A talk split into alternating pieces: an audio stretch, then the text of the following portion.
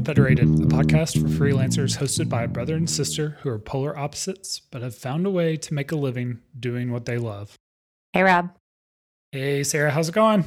Pretty good. No complaints. How are you? I am great. Oh, okay. Way to, way to outdo me again. Fantastic. Superb. I said no complaints, and you come in and you're like, I'm amazing. Thanks a lot. Way to read the room. Never been better. so we're going to talk about contracts this week, Yeah. which is um, what I do for a living. hmm Yes. But nothing in this is actual legal advice because nobody's listening to this. Probably is my client. Some people might be my clients, but this is not legal advice to them. Yes. Noted. Dis- disclaimer, air horn. I just nailed that disclaimer. So, uh, yeah. So um, a, a question was brought in from a listener where uh, the the question was more or less like, what are the kind of considerations I should be making as far as contracts with my customers or clients? And it- within those contracts, what other kind of things should I be thinking of or asking for or, or outlining? And that's like totally your sweet spot. That is, that is my space. And I'm really excited about this opportunity because most of the time, by the time people have gotten to me, uh, there's at least one or two things that I'm cringing at that they've already done. Mm, And yep. so I'm viewing this as an opportunity to kind of like get in there before they are as far as calling a lawyer or what have you and correcting hopefully some uh, assumptions that are wrong that I see a lot of people make, including today. Today is Sunday. And I got a In the call. day of our- in the day of our Lord, on Sunday. this day of rest, I received a phone call. no, I was working with clients today, and they they made one of these classic mistakes, in my opinion, which is the fallacy. The I went ahead and signed it, but then I asked my lawyer about it thing. Dumb, Uh. dumb waste of time. Like the only circumstance in, under which you should even waste your time and money having a lawyer review something if you've already signed it is if you're trying to get out of it because it's too late. You know, like you already committed to it. Signatures do matter. Yeah. And people, honestly, with a disturbing amount of frequency, don't realize that when they sign something, it's a closed deal. there's there's that like emotional pressure that so many people cave to and then they just sign the line and then then they end up walking out of it with some sort of regret or buyer's remorse Yeah. And it's very frustrating when you're a lawyer. I mean, it, yeah I'd imagine what it's like to be the person who does like cause of death autopsies. You're like, cool, glad we know. Like, what are we going to do with this? I don't know. That's- that's such a great analogy yeah, some people want to be coroners. I'm not one of them. Please don't make me look at the thing that you signed. It was wildly inadvisable. And a lot of times, hmm perhaps today, perhaps a different client on a different day. But a lot of times people call me and they've done that because they're okay with the concept of the document. And I think that is another misunderstanding that people are making. And that's that the title of the document is what it actually is. And, and that's just not always the case.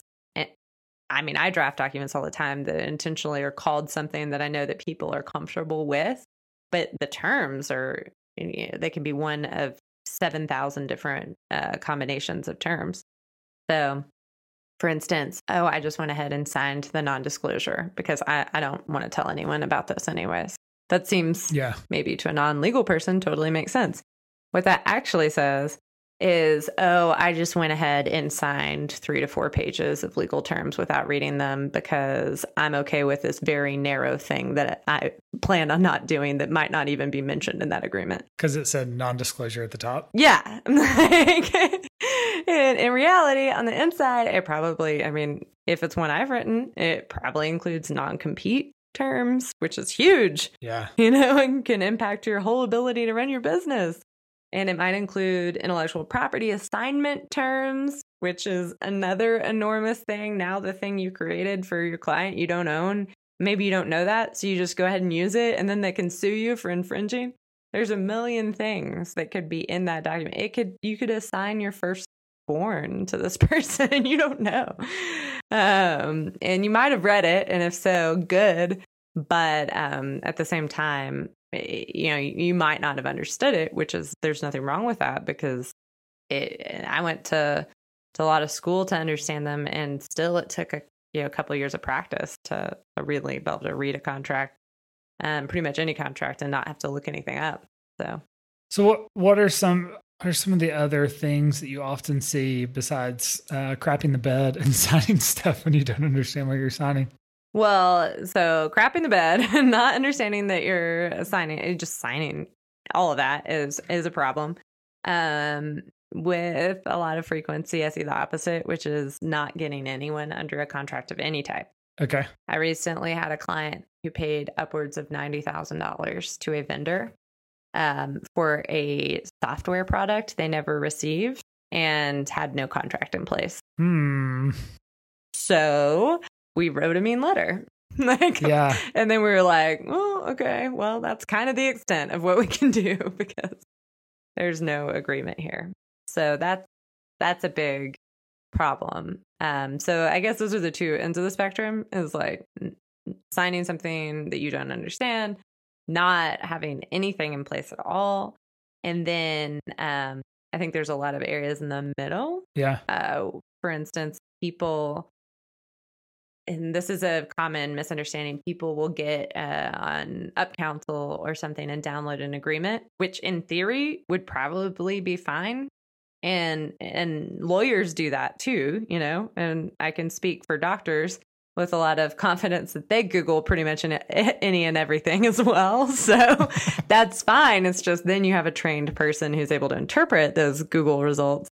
Um, and so a lot of people will come to me and they've been using a contract that they downloaded online for like six months or something, and or God forbid, much longer. And they don't realize that contracts are written like for the either party and very rarely written for both. So it's like I'm writing if I'm making a contract for you, Rob, I'm writing it to favor you in every at every single turn. It's going to be in your favor. Um, and then it's the other side's obligation to say, obviously, we're not going to sign that uh, without adding in our own self protective language. Yeah. Um, so, for instance, when you're like, you have memberships to really good uh, legal uh, software services where you can get form agreements, like I have, at the end of every agreement, it'll say in parentheses, like customer favored or company favored. Um, because you have to know which side they're on. And I have people who use the the opposite one. Mm. So they're intentionally having people sign something that just disadvantages the heck out of them and advantages like all up and down their their client or, or their customer. So that's arguably much worse than not having anything signed. and and that's crazy. So eh, when you see the stuff eh, like day in and day out, then when you get the clients who say to you, "Oh yeah, I already have an NDA I use. I already have a non-compete I use for these."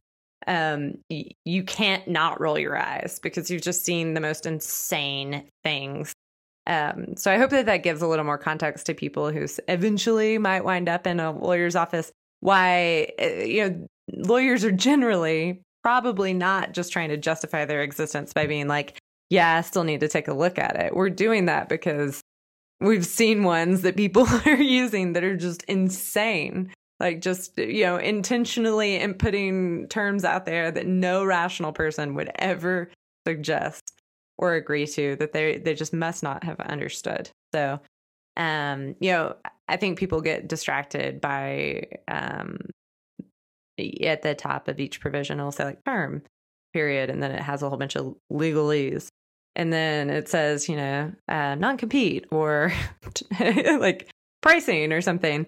Um, and then they don't read the paragraph underneath it. And um, honestly, when I draft an agreement, sometimes I take advantage of that fact uh, and the signposts for the different paragraphs say things that are true, but maybe a little bit uh, misleading if you're not reading the actual content of the agreement. Mm-hmm. Um, so just if you're if you're looking at something, assume it's written to trick you because that's why lawyers go to school. Yeah, I was going to say like it. It's not because you're a shisty attorney. it's because like that's how Yeah. things work in uh, in the space in which you work. Uh, you know, I mean, that's not you're not the only one that's that's doing that, and so people need to be cognizant of that from the self protection perspective. Absolutely, because it just it, it, you're representing your client; they're the one paying you. The other side should also have an attorney representing them, and then that's extra fair. Um, and and I try not. I don't go overboard. Some lawyers really go overboard, and their contracts are so unbelievably one sided. And then they make more money because there's more back back and forth. Oh, interesting. Yeah, uh, but I, I don't do that. If it's going to be something that's used pretty regularly, I try to, you know, if it's a scale of one to 10, I try to take like a six or seven instead of a, a one or a 10. Yeah. I try to be like slightly favoring my, um, my client. Um, and other people don't, um, because you, know, you have to, I view my client's interest as also not having to pay me to go back and forth on every single one of these a million times. Well, so I would imagine that um, I know we have a fair amount of attorneys that listen to the show. We'll we'll set them to the side for just a moment because I, I think they probably should understand most of what what Yeah. uh, we're talking about Yeah. on their own. Uh, for like our average uh, non legal, you know, maybe someone in the creative space or maybe a typical freelancer, like what are some of the things that we want to make sure that we have in in the agreements that we use with our clients? Sure. So, Mhm. an agreement. Uh, having one is very good. Um, it depends on specifically what you're doing, but generally, you want to set forth uh, your in writing. Good lord, in writing, signed by both parties. Um, uh, what you're what you're being paid for, what you're agreeing to do, and the time in which you're agreeing to do it.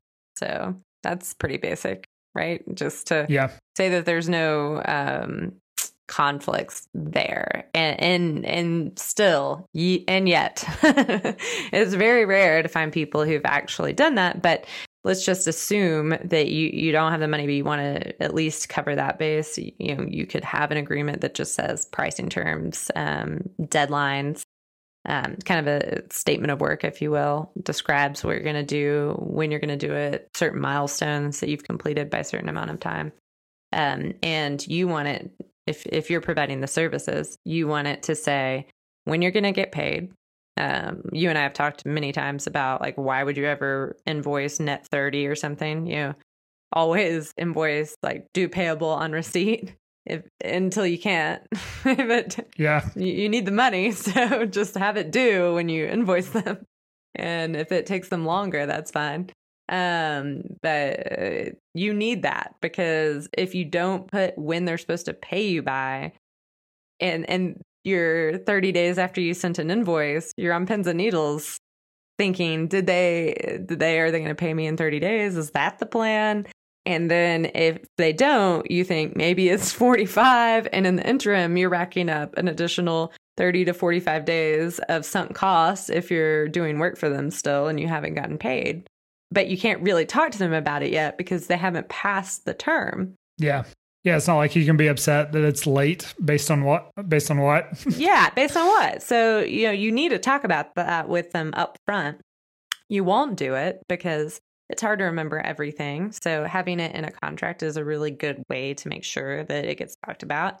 And if it isn't talked about, that you have something you can refer back to and say, hey, you know, just FYI, reattaching for your convenience, you know, payment is due uh, uh, immediately and it's been 15 days. hmm Um, so those are pretty essential terms, in, in my opinion. And then if you're also providing services, there's a slew of really cool and interesting terms that you can use.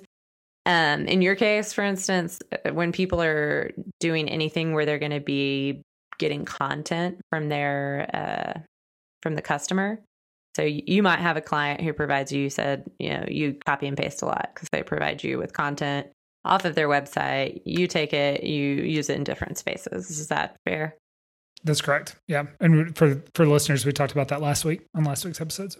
Yep. So let's assume that happens. but every single thing that they have on their website is copy and pasted from some some book somewhere. Competitor's website. Yeah. Then yeah. you're the idiot who just put it all over the internet. And like, so you're on the hook for that. You infringed on on all of these people's uh copyrights and possibly trademarks. And, you know, maybe they give you a whole file of images that are all just Getty images they have no rights to, and you just sling them up all over the internet.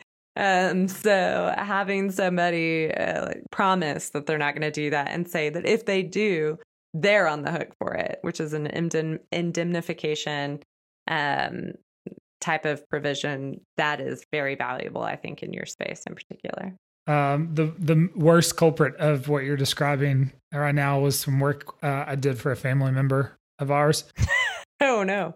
And I never got an agreement with them because it was a family member, and uh, so now that's uh, that's funny. It's, oh no! It's, it's uh, ma- making me laugh in my mind. I don't know the specifics of this, but yeah, that that thing so it happens people yeah and if you if you use it as a system if you have your agreement and you say listen i need you to fill out an agreement because the agreement is where you know i i know you, you like for me i i use my agreement also as an intake form so it's like hey, do you want to get invoiced in the mail or by email? mm-hmm. And um, things like that. And then it also has the terms like, are you okay? Every term says, are you okay with these terms? And the person has to say yes. Um, and I can't get them in my billing software. I can. All right. Full disclosure, I can totally get them in my billing software with that. but I, it, my system is to use that to open the file in the billing software. And so having that speed bump is really effective. And if you can put your your contract at a point in your intake process where it's kind of essential and you can't move forward without it, then um, you're going to be sure to do it. And the th- the situation like you're talking about with a family member, even then, I say, you know, in order to open a file and to make sure that this issue is covered by my malpractice insurance, I need you to fill this out. And at least then everybody is under the same terms. I like that because I think, um, so I'll, I'll speak from my experience at the accounting firm a lot of times I think sticking to some of those rigid policies, I guess you describe them or workflows, like your processes, was was frowned upon because it it felt like uh, worse customer service. Yeah, you know, we're in the customer service business, and we need to do, you know, if a client wanted to do everything just completely, you know, ass backwards or whatever, that's what we we're going to do. So great. And but then like as business owners you and i we have to decide like which of those are ones we can bend on and which ones we can't. And like i love how you've set up like these are the most essential things that i have to have for every one of my clients. And so like this whole process is non-negotiable. Yeah. And then like once we're on the other side of that wall or whatever then all of a sudden like we're in the in the tree with the nest. Yeah. Um, meet meet the parents reference. Yes. Um that uh, where we can start you know behaving more rationally or or more customer service centric. Yeah. Um but but we've got to make sure that all of our our house is in order first. Absolutely. It's super i cannot possibly overemphasize the importance. If you have a contract of getting it in front of all of i mean from the the moment that you create it at least getting all new people to be funneled through it because you will forget the one that you don't put under that and then you will think you have it and a bigger issue will come up down the road. Um, so making sure to funnel people through that and if, if you're having pushback on that you need to change the process to make it easier for people to fill out because people don't really care. Yeah. Um, they'll, they'll fill out to reference back to my complaints of earlier. They will fill out and sign anything. so, you know. so you've really screwed the pooch. Yeah, if you're, if just make it easier for them, and then at least that that's why I pull out the terms of mine and you're like, do you agree? Do you agree? Because I want them to actually read it, um, and that's in my favor uh, as well. Um, mm-hmm. So there's a lot of, and that's a Google form. That's a free thing. so um, I think that there's there's really no excuse. And then I have an anecdote for like probably a lot of the creatives and and pretty much I think most people who are freelancers are potentially exposed to creating content themselves or creating I don't know how else to call it, but they're creating something if it's a methodology or um, photos, videos, uh, anything written, yeah, website, um, software code, any of that. Uh, there's a whole bunch of intellectual property considerations, and um, intellectual property is something that people don't think about enough like it's real in the way that they do with a car. But if you're you're selling a car you you you fill out paperwork. So um imagining that it's a car is probably a little bit better uh because they don't. And for instance one time i had a videographer coming to me and he had, was the third videographer in line for um, this ridiculous uh, woman who every year she had the same event and um, she allegedly just had a videographer make all of this content for her. And then at the end she would not pay them. And then they wouldn't have any recourse because um, she had like she didn't have a contract. They didn't have a contract. It was a whole thing. And then they would just give up because she had so much more money and go away. And she ran through you know dozens of videographers this way. And then my guy didn't um, sign a contract with her or anything. And he was he came to me. It's it was too much it's too small of an amount of money to sue over. So like yeah. you know five to twenty thousand dollars and getting to court costs triple that. So it's just, and that's where a lot of us play. So that's why it can be problematic because you can't really sue over those smaller amounts of money. You can, but um, it's going to cost more than you could possibly recover to do it. So, and it's going to take a couple years of your time. so most people don't. Um, it was that kind of level. I think he had eight or twelve thousand dollars in, maybe. Um, it's been a while that just describes like so many i mean this situation is rampant in freelancer world. Mm-hmm. so like if you're listening and this hasn't happened to you like just wait. Yeah. You know like it's uh so much of so many of our agreements are just not sue worthy yeah so there's uh, freelancers really left in the situation that you described without any leverage whatsoever as far as uh, enforcing any kind of agreement that was made uh, sometimes even on paper but certainly not on paper Yes, wholeheartedly. So he came to me like, "What can I do?" And my first question, of course, "Do you have a contract?" No. Oh well, yeah, it doesn't look great. and then um, I look, uh, and he's he starts complaining and saying they're they're using my videos on the website, um, and because there was no contract, there was no assignment of intellectual property by him to the person. Mm. And so ultimately, what we were able to do was threaten lawsuit because he, they were using the videos he made. He owned those videos.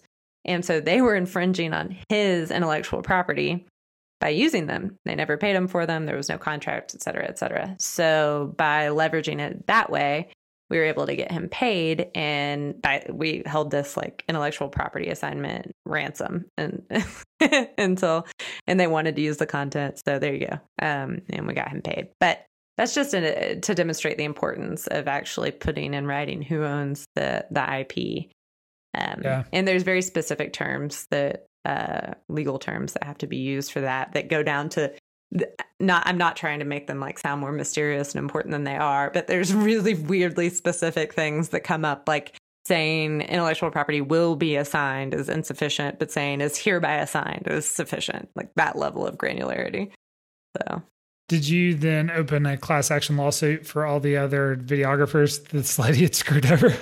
I wish I could have. Um, she seemed like a real tool of a person. yeah, sounds like a really crappy thing to do. Yeah, and I like the con uh, what she was doing, like her event. I wish I could go into more detail, but was gross. like mm. it was, it was, and the poor guy was like basically, you know, had PTSD from having to take the videos, so he was very unhappy. And in his case, he had hired a subcontractor because it was a bigger job than one person could do. Uh, that sucks. So he had gone and po- out of pocket to pay somebody else. So it wasn't even just eating his time. It was he had paid somebody else and didn't get paid himself. So that kind of thing does come up. Real important. Highly recommend um, getting that stuff in writing. Gosh.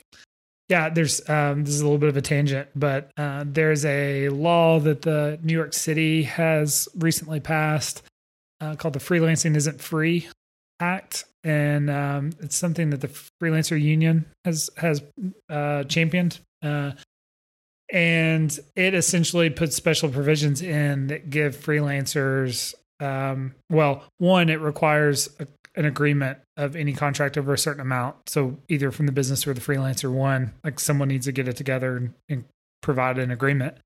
But beyond that if there's non-payment issues like what you just described it gives freelancers the ability to uh, I think sue maybe like some multiple of damages Nice. in, in order to like offset the scales of like not having leverage in those situations. And then they're able to recoup their legal costs and all that kind of stuff too and really kind of puts uh you know gives freelancers a little bit more of a um of a weapon against that situation Yeah.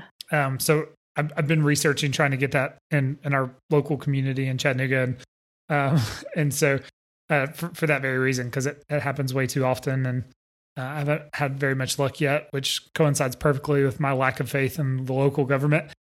Um, my city councilor won't even uh, call me back or respond to my emails. Oh man, what is your city councilor's name? Yeah, it's it's. Uh, I don't know. Should I should I totally shame him on our on our huge podcast? Yes, like aggressively. I ran into my city council person uh, at the parade last night and just screamed his name at him. It just came out of my mouth. It was so weird. I was like, Joe Clark. Oh. he turned around and he was like, I don't know you. We had coffee, but it was like a year ago, you know, and that's all he does. That's so funny. It was weird. Uh, yeah. So my guy, I've, I've, we've worked on other projects totally unrelated to. Um, uh, my wife and I were, were involved with something with a local elementary school that he was involved in, and and that was great. And so like I mentioned that in my email, thinking that like you know like I'm not insane, like I'm a normal person that you've Yeah. met before that like isn't asking for anything unreasonable. Um, and and because of the email app that um I use, I know that he's read it, opened it multiple times um, but just has never responded. And I've done the follow up thing, like, hey, you know, circling back on this kind of thing. Just read those. Uh, Rob City No Council response. person's a jerk. Mine totally let me. I said, "Can I buy you coffee?" And then he didn't let me buy him coffee, which uh, Uh, which is weird, frankly. But yeah, understood. Um, yeah, yeah. Just saying, mine was very responsive, yeah. Well, both then and when I screamed his full name in his face last night. Uh, yeah, that's funny. Um, one of the reasons I felt uh, inspired to reach out to him and do this, even though it's kind of been like on the back of my list for a number of months. I asked you about it like a long time ago. Was that we're in the pro- uh, we just broke ground on a house that would put us in a different district, and so oh. I was like, oh, I, I need to get this thing done real Yeah. quick before I'm, I'm not in this district anymore. Um, and uh, so it doesn't look like that's going to happen. But, anyways, yeah, funny. You should get in touch with your new city council person now so that you can um, get to know them. That's my recommendation. Yeah, that's not a bad idea. Yeah, these are important people. hmm Uh, um, so, anyways, that's a really good initiative. Sorry, tangent. Yeah, it'd be great uh, if everybody had contracts in place. But, but like I said, right? They don't. You you need to understand the contracts, and if you can't take the time to get fully spun up on that, um, you should have you should have a lawyer look at them because it will save you certainly before you get multiple people signing the same contract like before you put together an engagement agreement that you're using for your clients. I mean that's worth so much money to have a lawyer a good lawyer review. I mean rob you and i came up with that whole if they cancel the agreement you get a certain percentage back term Mhm. um, to kind of ease that transition if somebody does want to end an engagement early. And that kind of thing can can be a real net of thousands and thousands and thousands of dollars. And that's just you know you're to pay a lawyer a thousand dollars to probably make you 20 and on that term alone. So Yeah, and, and from that perspective, if I have any expectations in doing this for any extended period of time, which I very much do, like I'm inevitably going to run into like situations where it's going to challenge this. You know, like if I, I guess if I'm a freelancer that has a full time job and I'm just doing this on the side, and like one of these situations isn't catastrophic to me, um, then maybe you know uh, unwisely I could be more reckless in this situation. But if if this is what I'm doing that um, you know is providing my livelihood yeah. you know if this is if this is how i support uh, myself and my family then then uh, it's just a a matter of time until something like that crops up and i'll be glad that i'm uh, have those terms in place yeah um i think one more point i would make mm-hmm. is uh boilerplate is not a real thing people will say, "Oh, the last page it's just all boilerplate. You don't have to look at that." But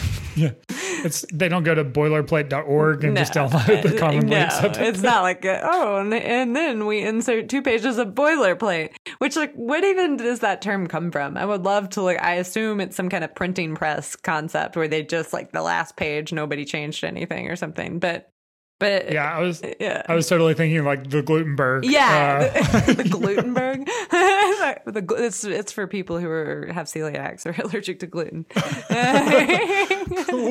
what is the name? I, I couldn't think know, of it. The first printing press. Uh, I think Gutenberg maybe. That Gutenberg. That sounds better. it sounds better because you can process gluten. uh-huh. Yes, I miss. I, I know as the, someone who does the editing of the show, I catch m- myself saying words wrong every single episode. and I'm like, well, there's that one for this episode. So that's very interesting because sometimes I hear you and I'm like, oh, oh close enough. yeah, that's not my not my strength. And you're over here wanting to know the meaning of boilerplate. I'm just making stuff up. Well, you get you get there. It's smart. Um, boilerplate. Johannes Gutenberg. Gutenberg. Yes. Uh-huh. Uh, boilerplate is r- rolled steel for making boilers. Uh, so that's not that was not helpful. And then attached st- stapled to the back of every contract. Yeah, apparently. And I could click on the Urban Dictionary link, but I don't want to.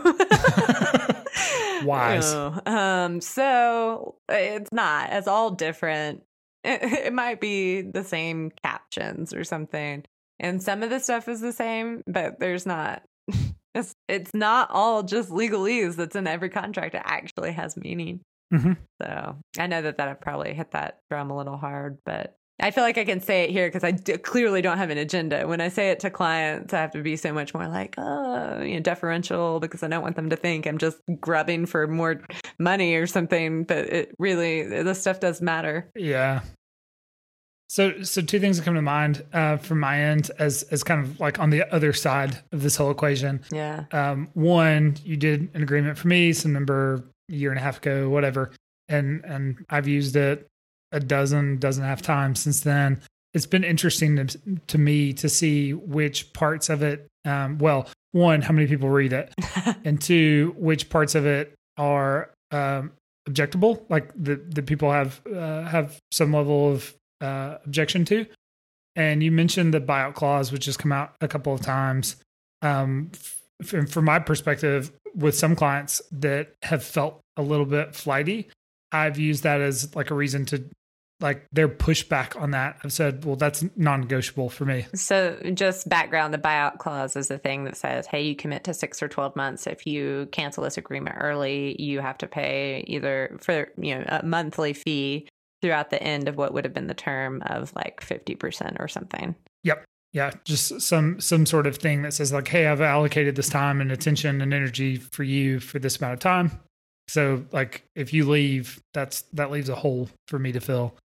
Um, and so, you know, I've had some clients I've wanted to work with have been like, Hey, that's a little, that's a little crazy, you know? um, and I've, and I've had some that said, Hey, there's no way I'm doing that. And I'm like, cool. Yeah. Well, let's not work together. Cause like, I absolutely think you're going to do that. Yeah. so, now, especially. yeah. Yeah. Yeah. And the fact that you have, I had that, you know, that feeling before, but now that you're asking about it, yeah. like I know that that's the thing and and it's given me the the ability to in those situations for clients I do want to work with say like okay i hear you like you know give me your reason why like where are you coming from so that i understand and and can probably more clearly assess whether your intentions are are good. Yeah. Um and then it's also given me a, a reason to go back and say, okay, well, if we're not going to do that, what if we look at like extending the, the amount of notice you have to give before we end the agreement? Or you know some other aspect of it that that you know favors me again a little bit Yeah. um but feels more like a negotiation and a middle ground because like the you know what was set out first is something that's you know maybe a good bit left of center Yeah. and so when we start to move back towards center there's more flexibility And the reason you're able to do that, and I think sometimes my clients, once again, I, I misperceive what I'm doing, but when I create uh, contracts for them, I always then have a phone call before I send it where we go over every term and I explain it because I, I want people to be like you and have fluency in why things are there and understand how they relate to each other so they can say, okay, yeah, push back on that, but look, let's extend the notice time. So instead of getting 50% through the end of the, the term, I have 90 days notice. So I'm guaranteed, you know, three months or whatever. Um, Yeah. You know, just protecting your own interests once you, you have a good agreement that you understand. Um, and, and then not pushing back in silly spots because that ruins your credibility and not having to come back and use the lawyer necessarily all the time, but just being able to, to do it on their own. It's like giving somebody a, a tool and then not teaching them how to use it. Um, so uh, I'm glad that you you get it and you've taken the time to kind of make that your own and work live in it a little bit. Yeah it's been super helpful and and for one reason i think people take me more seriously because i'm taking myself more seriously Yeah. like you know when i'm like great um you want to get started fantastic i'll get an agreement together Yes. you know like that's my first step not like uh let's get work going Yeah. you know it's like cool let's you know once you give me the, the green light like then starts this part Yeah, you fill out the agreement and then it's not just like, cool, I'm just going to randomly start working and send you an invoice, which is um, not not as professional and seems more freelancy than it does agency ish. yeah and i would imagine like for people that are think this way like a little less uh, of a necessity to pay Yeah, you know yeah, like just a little bit more fluid, a little more casual. Yeah. Like, um, and so the, the other thing people have pushed back on, which is interesting, are the payment terms. And you've mentioned before, um, I'm I'm fairly aggressive with Yeah. how uh, fast I ask to be paid, um, because I'm cheaper than people that have a lot more working capital and can afford to let it sit out there. Um, so it's just kind of a trade off. And I've occasionally had people ask for me to just normalize that, like instead of being fast, like what if we just made it like what's nor- you know typical net thirty kind of thing. yeah, Um, and that again, you know, for some clients, fine. Uh, if I know their situation and I know it's just a, a matter of the process just takes that long for them. yeah, Um, but other times I'll say, okay, well, cool if we do that, but could we, you know, I'll concede to that, but let's look at this other aspect and and maybe tweak it a little bit too to just kind of offset things, and and that's worked really well. that is a really good point. Has there is there anything else that people have routinely pushed back on? Um, I think those are the two biggest.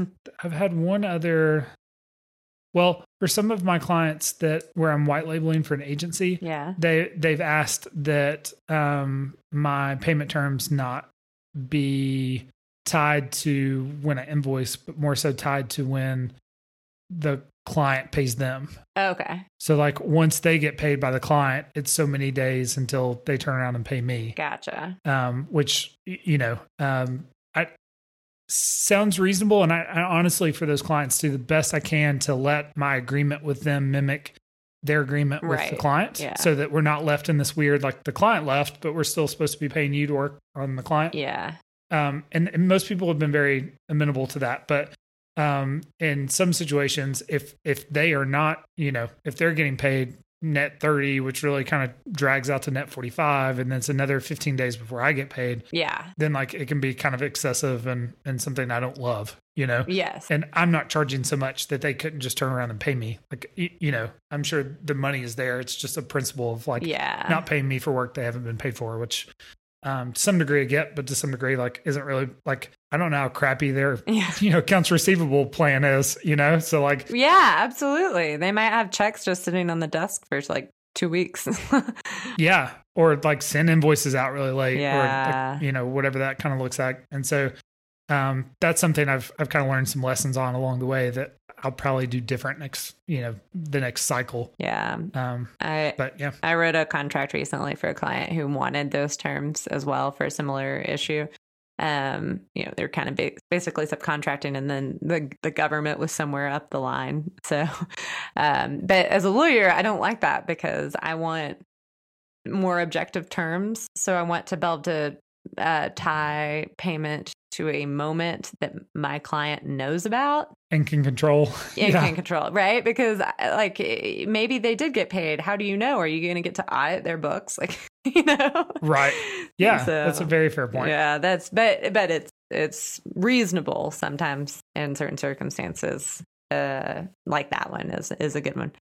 So Yeah. I don't. There's a lot of interesting ways. I think that it's very valuable to have that lined up and all of those terms written out because it prompts people to have the discussions Yeah. and consider things every time. And, and I think that's as valuable as as the rest of it, really.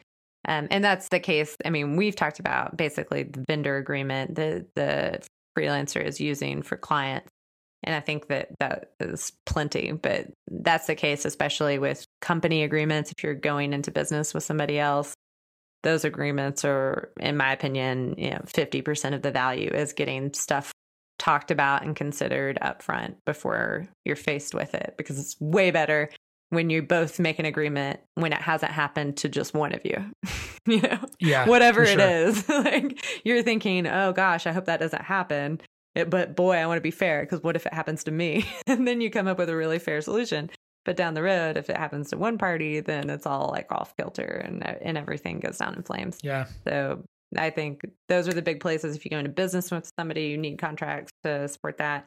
If you have clients, you need contracts. And if you hire somebody, you need contracts. Those are probably big areas. I'll ask you this just kind of to close.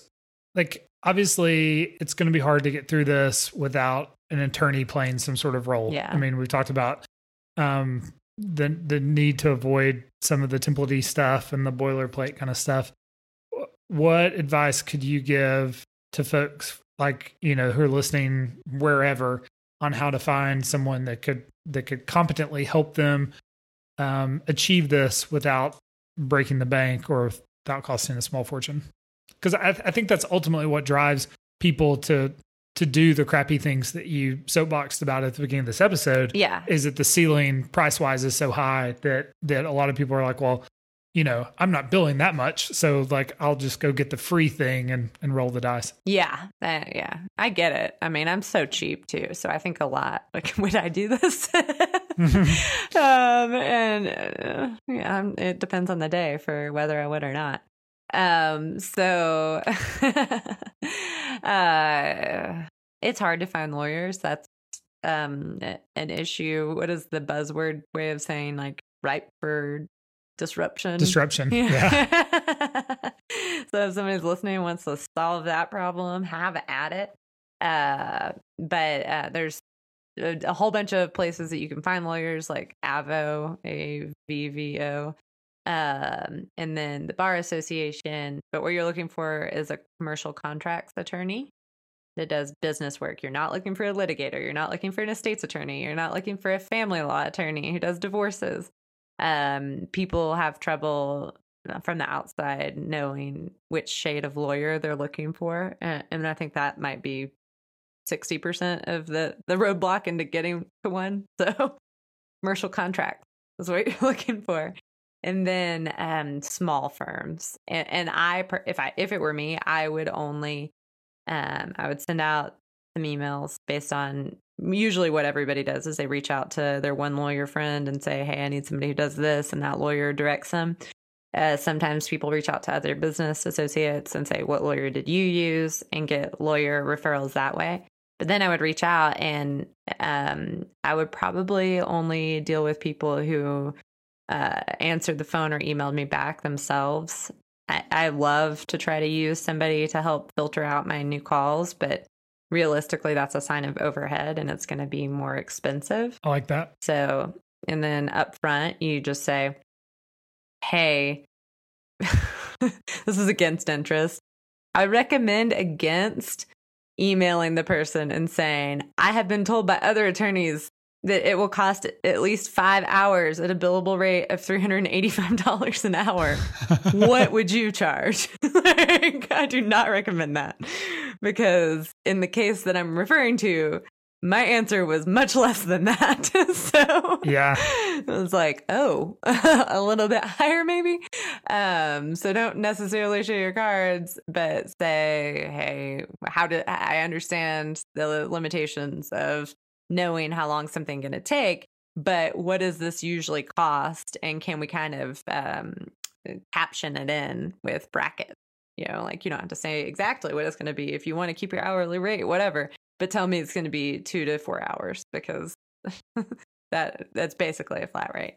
Yeah. Um, and that's my recommendation in in general. Uh, finding somebody that you can use for that, and then you'll have somebody already set up for when somebody does send you a really weird, wonky contract that you really should have somebody look over, but it doesn't necessarily rise to the to the level of oh, okay, well now I'm not going to sign this because I need to go interview lawyers and see who I like and who's going to be fair to me.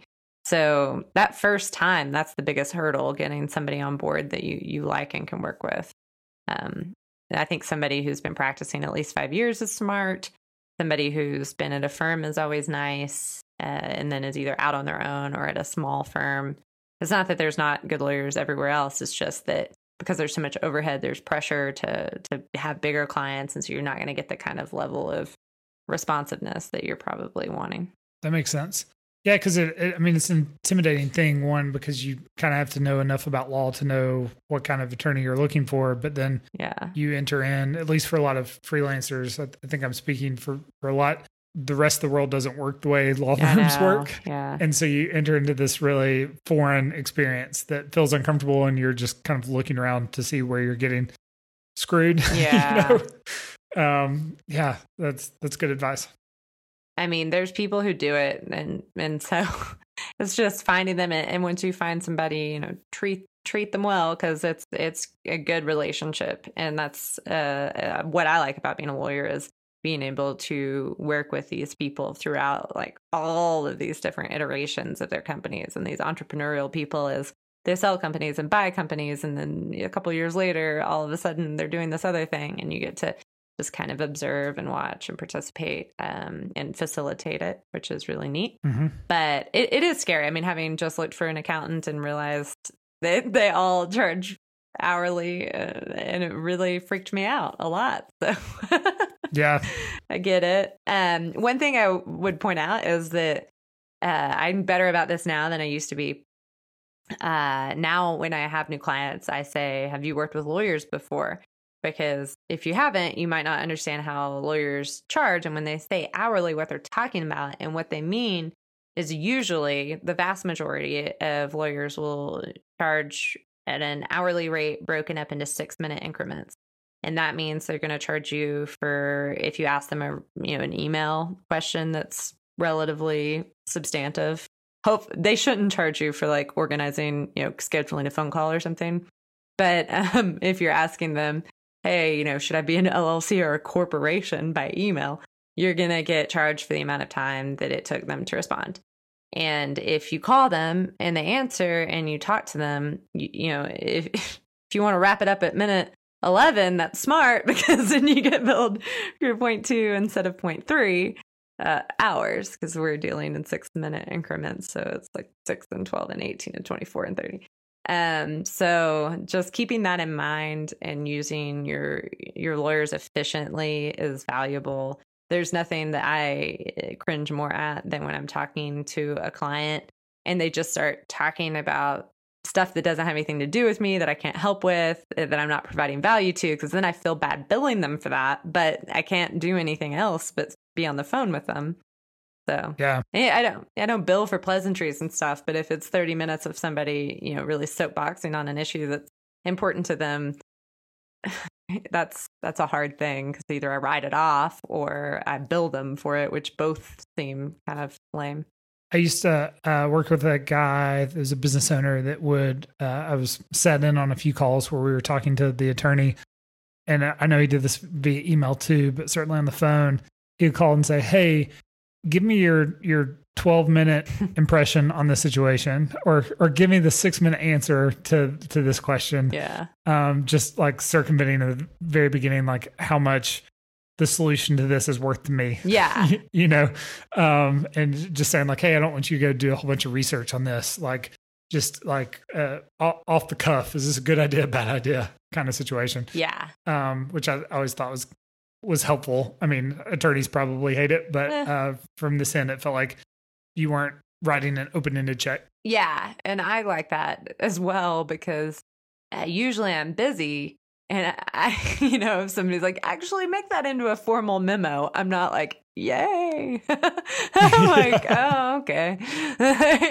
so I think it's good. Um, you'll just get a lot of, qual- you have to build in three minutes of qualifiers for the people being like, well, obviously I'd have to look into it, blah, blah, blah, blah, blah. uh-huh So, well it's kind of nice that you don't feel like you have to dress it up Yeah. or you know some of the other stuff Yeah. that you'd rather not do You get a, I mean, you most of the time, if you're a lawyer, somebody asks you a question, you're like six, I mean, you're at least 75% sure of what's going on. yeah And then the other 25% is what you're dealing with. So if you can um, get a lot of bang for your buck that way.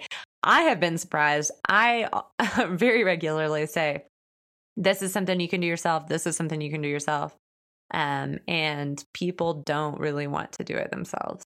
So Yeah. even freelancers, if you say, hey, you can totally file your own articles of organization with the Secretary of State and fill out your own uh, application for an employer identification number with the IRS. I mean, there's blog posts on how to do it. Like you can definitely figure it out. If you have questions, let me know.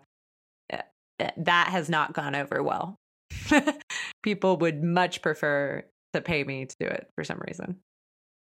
yeah that's interesting is it a time thing or is it just they're afraid they're gonna screw something up It must be anxiety. And I have to admit that my accountant said that to me about filling out my S Corp designation, uh-huh which is something that I do for work for people. And I was like, could you do it? I don't know. I think people just really want some. They, if they're paying a lawyer, it's because they want to feel like it was done right, and so they don't really want to do those part themselves. But if you're actually on a budget, that's a beautiful way of keeping costs down. Is saying, is there any of this that I can do on my own? Yeah i like that Because then it's not like, hey, I don't value your time because it costs too much. It takes responsibility. So, hmm anyways, those are those are my high points of non-legal advice. What I miss. i like it yeah no i think that's good i mean that's a lot of stuff and i mean ultimately i think uh, if, if you're listening and you feel super overwhelmed right now Sorry.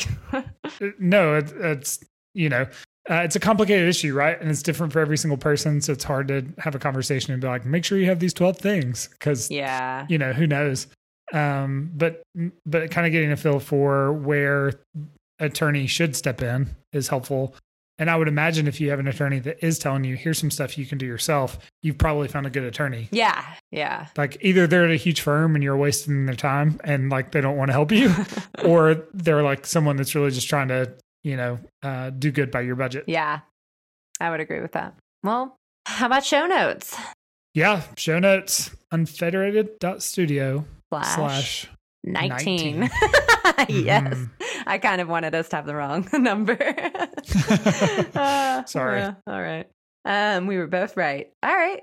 Well, thanks, Rob. yeah good good chatting thanks for all your wisdom and um glad we're able to cover so much ground in a short amount of time we'll talk next week Sounds good. Later. all right see ya